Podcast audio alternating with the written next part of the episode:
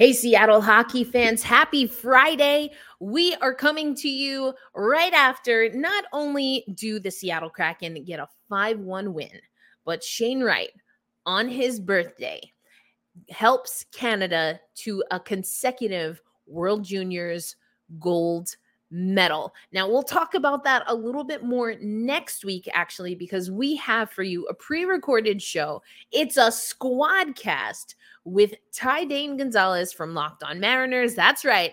We're going to talk Winter Classic at T-Mobile Park. That's coming up on Locked On Kraken. You are Locked On Kraken, your daily podcast on the Seattle Kraken, part of the Locked On Podcast Network, your team every day. We are the Seattle Kraken.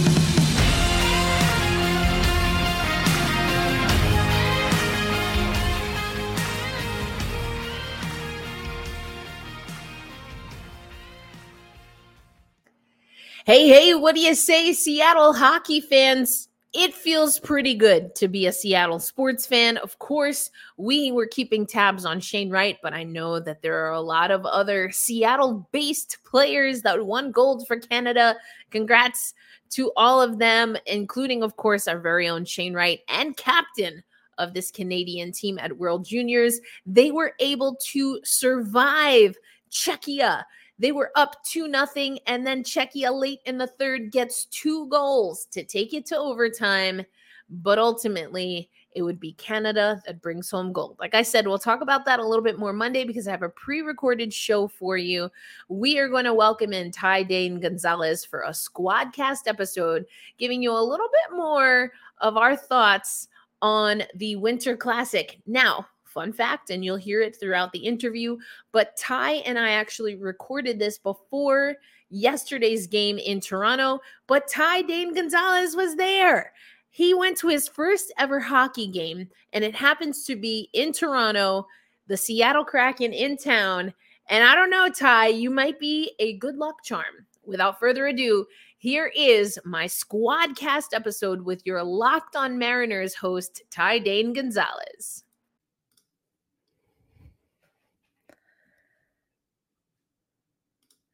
All right, Seattle sports fans, we are here with a very special crossover episode, or as I like to say on Locked On Kraken, a squadcast. I am joined by Ty Dane Gonzalez, host of Locked On Mariners. That is your daily podcast for the Seattle Mariners. Excuse me. I'm so excited to talk with you, Ty. I know we've crossed paths in our little virtual studios a time or two, but this is the first time that we're hopping on the microphone and doing an episode together. How are you? I'm doing great, Erica. Thank you so much for the invite to do this. I'm looking forward to talking hockey. I've been following the Kraken all year long, watching basically every game. So I know the frustrations. I know the ups. I know the downs. I know all of it. And I got to thank you because I'm a newer hockey fan, and Locked On Kraken's one of my biggest resources for learning the game. So that's very kind. Yeah, I especially love the episodes with Allison Lucan. She's great. Yes. She's excellent. Just watching this team over the last couple months here has been a lot of fun. So looking forward to talking about that. Looking forward to talking some M's and some Winter Classic potentially. Oh yeah, and that's we're gonna start with the goods first. The Winter Classic. Now I'm sure you've heard the rumors. You had heard the rumors before the official announcement at the time of this recording earlier this week. But we've been hearing it's going to be Kraken, Vegas Golden Knights. There had been a few different locations thrown out, but we know that it's officially official. We will be taking the ice at T-Mobile Park. So that, of course, is very familiar terrain and territory to you and your listeners. What were your initial reactions when you heard that the Winter Classic was not only coming to Seattle, but that it was coming to T-Mobile? Oh, I was super pumped because, again, I'm a newer hockey fan, but I'm very aware of the Winter Classic. I've been aware of it for a long time, and I love the whole aesthetic of it. I love the the old school vibe. I love the brown pads and all that stuff. It's awesome. I love the jerseys.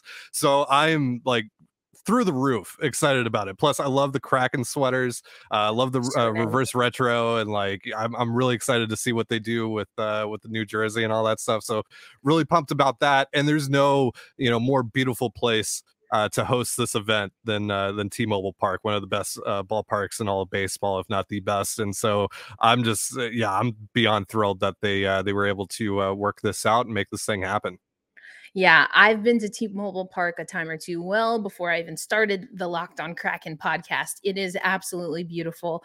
Love it there. I also think, and maybe I'm biased because I am a New York Metropolitans fan through and through, but there's just some baseball parks where they're not even conducive, in my opinion, Yankees, to baseball, let alone anything else. Like, they're not comfortable, they're not open, but T-Mobile Park has a great flow. That's what you want, especially for a winter classic where everyone's, you know, chugging hot chocolate and coffee to stay warm, you know, and the sight lines are beautiful. But before we get into where we're actually going to play, I do want to ask you about two other locations that I heard were in the mix. Your thoughts on that and why you think T-Mobile won out. So One is Husky Stadium. So that's a pretty fantastic view from there, not going to lie.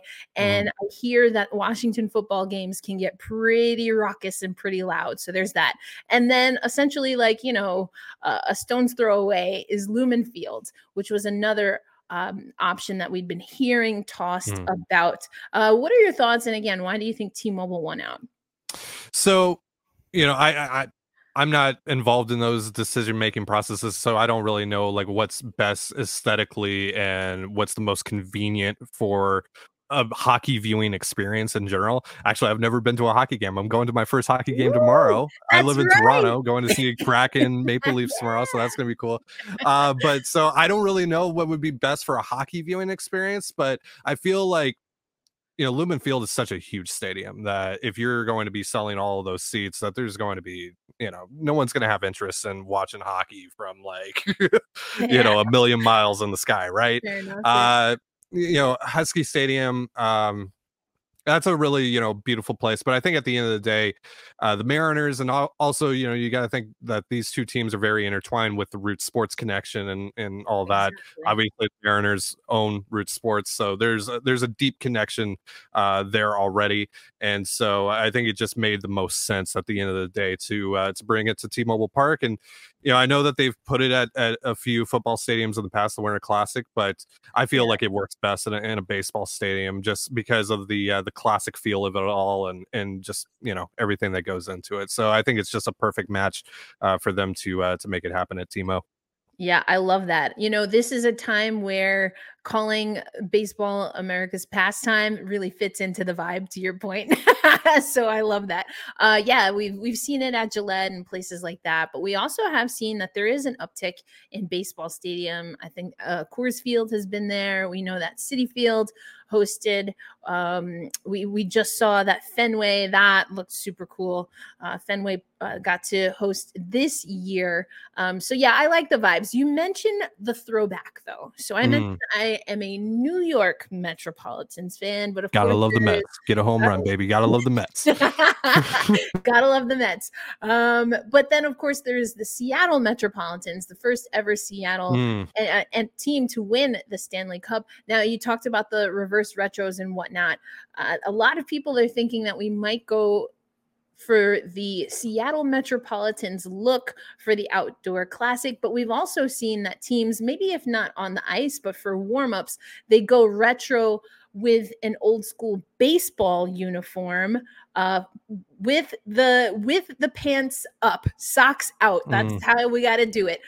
So I want to know first, if we were to do a toss back, an homage to the M's, is there a particular uniform or era that you think would really fit into a winter classic vibe? So a lot of people hate this, but I love like the rookie Griffey jerseys, like, you know, the Griffey rookie card where he's wearing the with the hat with the yes. Like those uniforms are my favorites of the Mariners. I've wanted them to go back to the royal and gold for so long, and it's never going to happen. And everyone calls me an idiot on Twitter whenever I talk about it. I know exactly what you're talking about. I love those, but I would love that. Ken Griffey, so there's that. Well, both of them, but Ken Griffey Jr. in particular. So I would love something that paid homage to that, or maybe the Trident. Yes, I was thinking about that too. That I feel like it fits into our theme, our vibe. You know, that could work. Yeah, the Mariners though. I mean, like they came in at, in the late 70s, so they don't they don't necessarily have that classic feel that going back to Fenway feels like. That's just a little bit different. That's like legacy team type stuff. But I think there could be a way to incorporate some of the old school Mariners look into it, or maybe just pay homage to Seattle sports in general. Let's get some Sonics influence in there, something like that. Let's make it happen. I think you're right. There's probably going to lean into more of the Seattle history. I still think we're going to save the Seattle Metropolitans throwback for after we've at least made a playoff run. I think that makes a lot of sense. I know a lot of people are chomping at the bit to see it. It's a really nice throwback.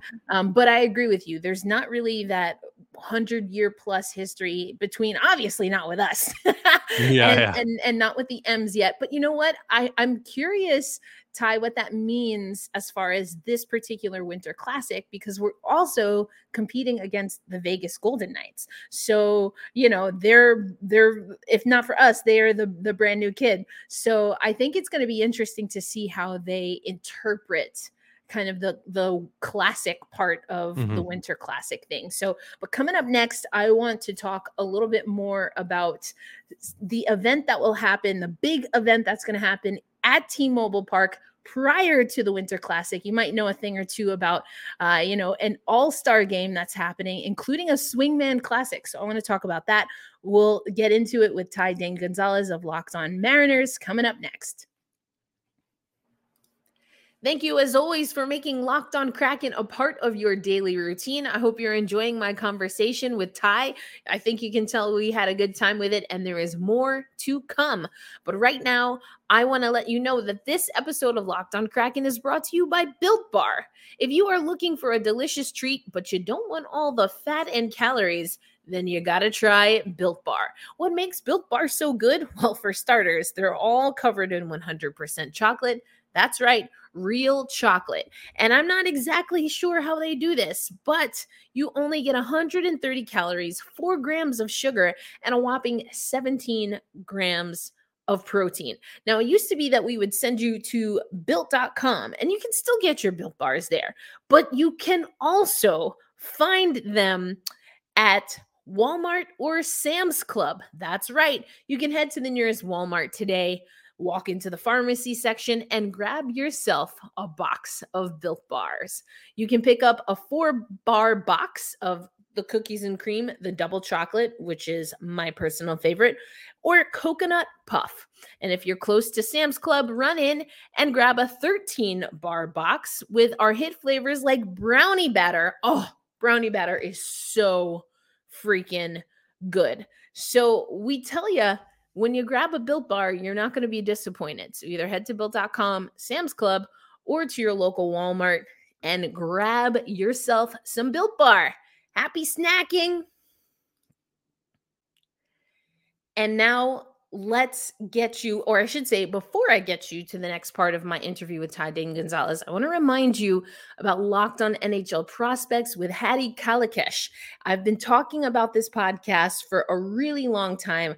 Actually, Hattie, his first introduction to the Locked On Network was on Locked On Kraken, and we talk a lot about Shane Wright and Maddie Beniers. It's a really good time, especially coming off of the heels of World Juniors, to start talking prospects, and Hattie's got you over on Locked On NHL Prospects. Okay, now let's head over to the rest of my conversation with Ty Dane Gonzalez.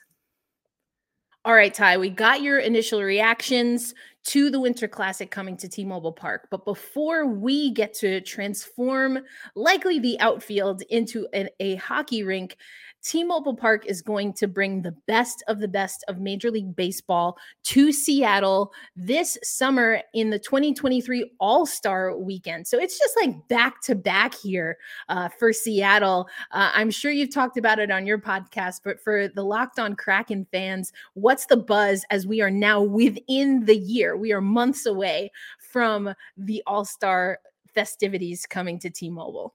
The All-Star Game is such a beautiful event. And, you know, they hosted it when it was called Safeco Field back in 2001. And obviously I'm biased, but that's my favorite All-Star Game of all time. I was like 5 years old when they had that. And I videotaped that thing on VHS, and I probably watched that thing like 8 or 9 times. Cal Ripken's home run, all that stuff. It's great. There's a lot of legacy involved in that, and it's going to be great to bring the All-Star Game back to T-Mobile Park to have the home run derby. Of course, that's going to be a lot of fun, and I think one Julio Rodriguez, barring any sort of injury, is likely going to participate in that. So that should be a lot of fun, and. They recently added the MLB draft to the All-Star Week as well as of a couple of years ago. So the MLB draft will undergo there as well, and the Mariners have 3 top 30 selections in that draft. So they're going to be pretty active on the first night. So yeah, I love that. Kraken, Mariners locking up the draft picks. yeah, absolutely. Yeah. They, a lot of young stars right now in Seattle with Julio, with Maddie B, soon to be Shane Wright. Like it's gonna be a lot of. It's a really fun time to be a Seattle sports fan in general. Seahawks got a lot of young guys that are coming up too. It's just there's a lot of fun stuff happening right now. But yeah, you know, with All-Star Week, it's going to be a lot of fun.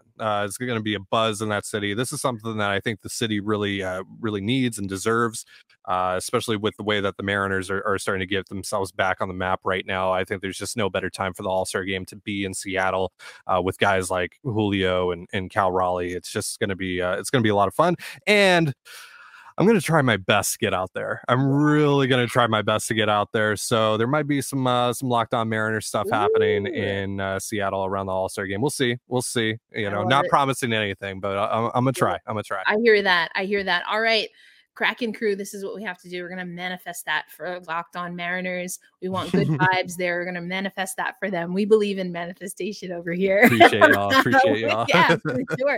Absolutely. I mean, and I think, again, I mentioned that, you know, Ken Griffey Jr. is such an iconic, just baseball legend in general, but has made his way back to the Mariners. And he announced that there's going to be the first ever Swingman Classic. So you're really going to have an opportunity, if you do make it out there or anyone else that's able to go, there's really going to be kind of 2 All-Star games. It's obviously the MLB All-Star Game and Home Run Derby, but then also HBCU, of course, for those who don't know, it stands for Historically Black College and University. And so Ken Griffey Jr., this is his way of working with MLB and the MLBPA to get more Black athletes and athletes of color into the sport and profiling them, showcasing them right alongside the MLB All-Star Weekend. So I've been keeping tabs on that story, even outside of obviously Locked On Kraken. It's not a direct with Locked On Kraken, but I think that's going to be amazing. There's just some really great stuff that Seattle is doing. I have been going to Seattle for years, even before the Kraken came through. And what I enjoy about what the city is trying to do is really embrace all of the cultural elements, you know, those that are older or, you know, a part of the city's iconic history, and also as the city changes. And I think the sports landscape has really embraced that. I know the Laiwicki brothers, at least on our end, have. So I always look for those stories, obviously being a Black woman and a Latina in sports media. So I love to see that, and I'm really excited for that. But, you know, I also want to get into a little bit about what we saw from the M's. You know, I've talked on Locked On Kraken before. I was following what was happening. We talked about, of course, the run this past season, even the season before that, when I was actually out in Seattle. We were getting ready for our first training camp.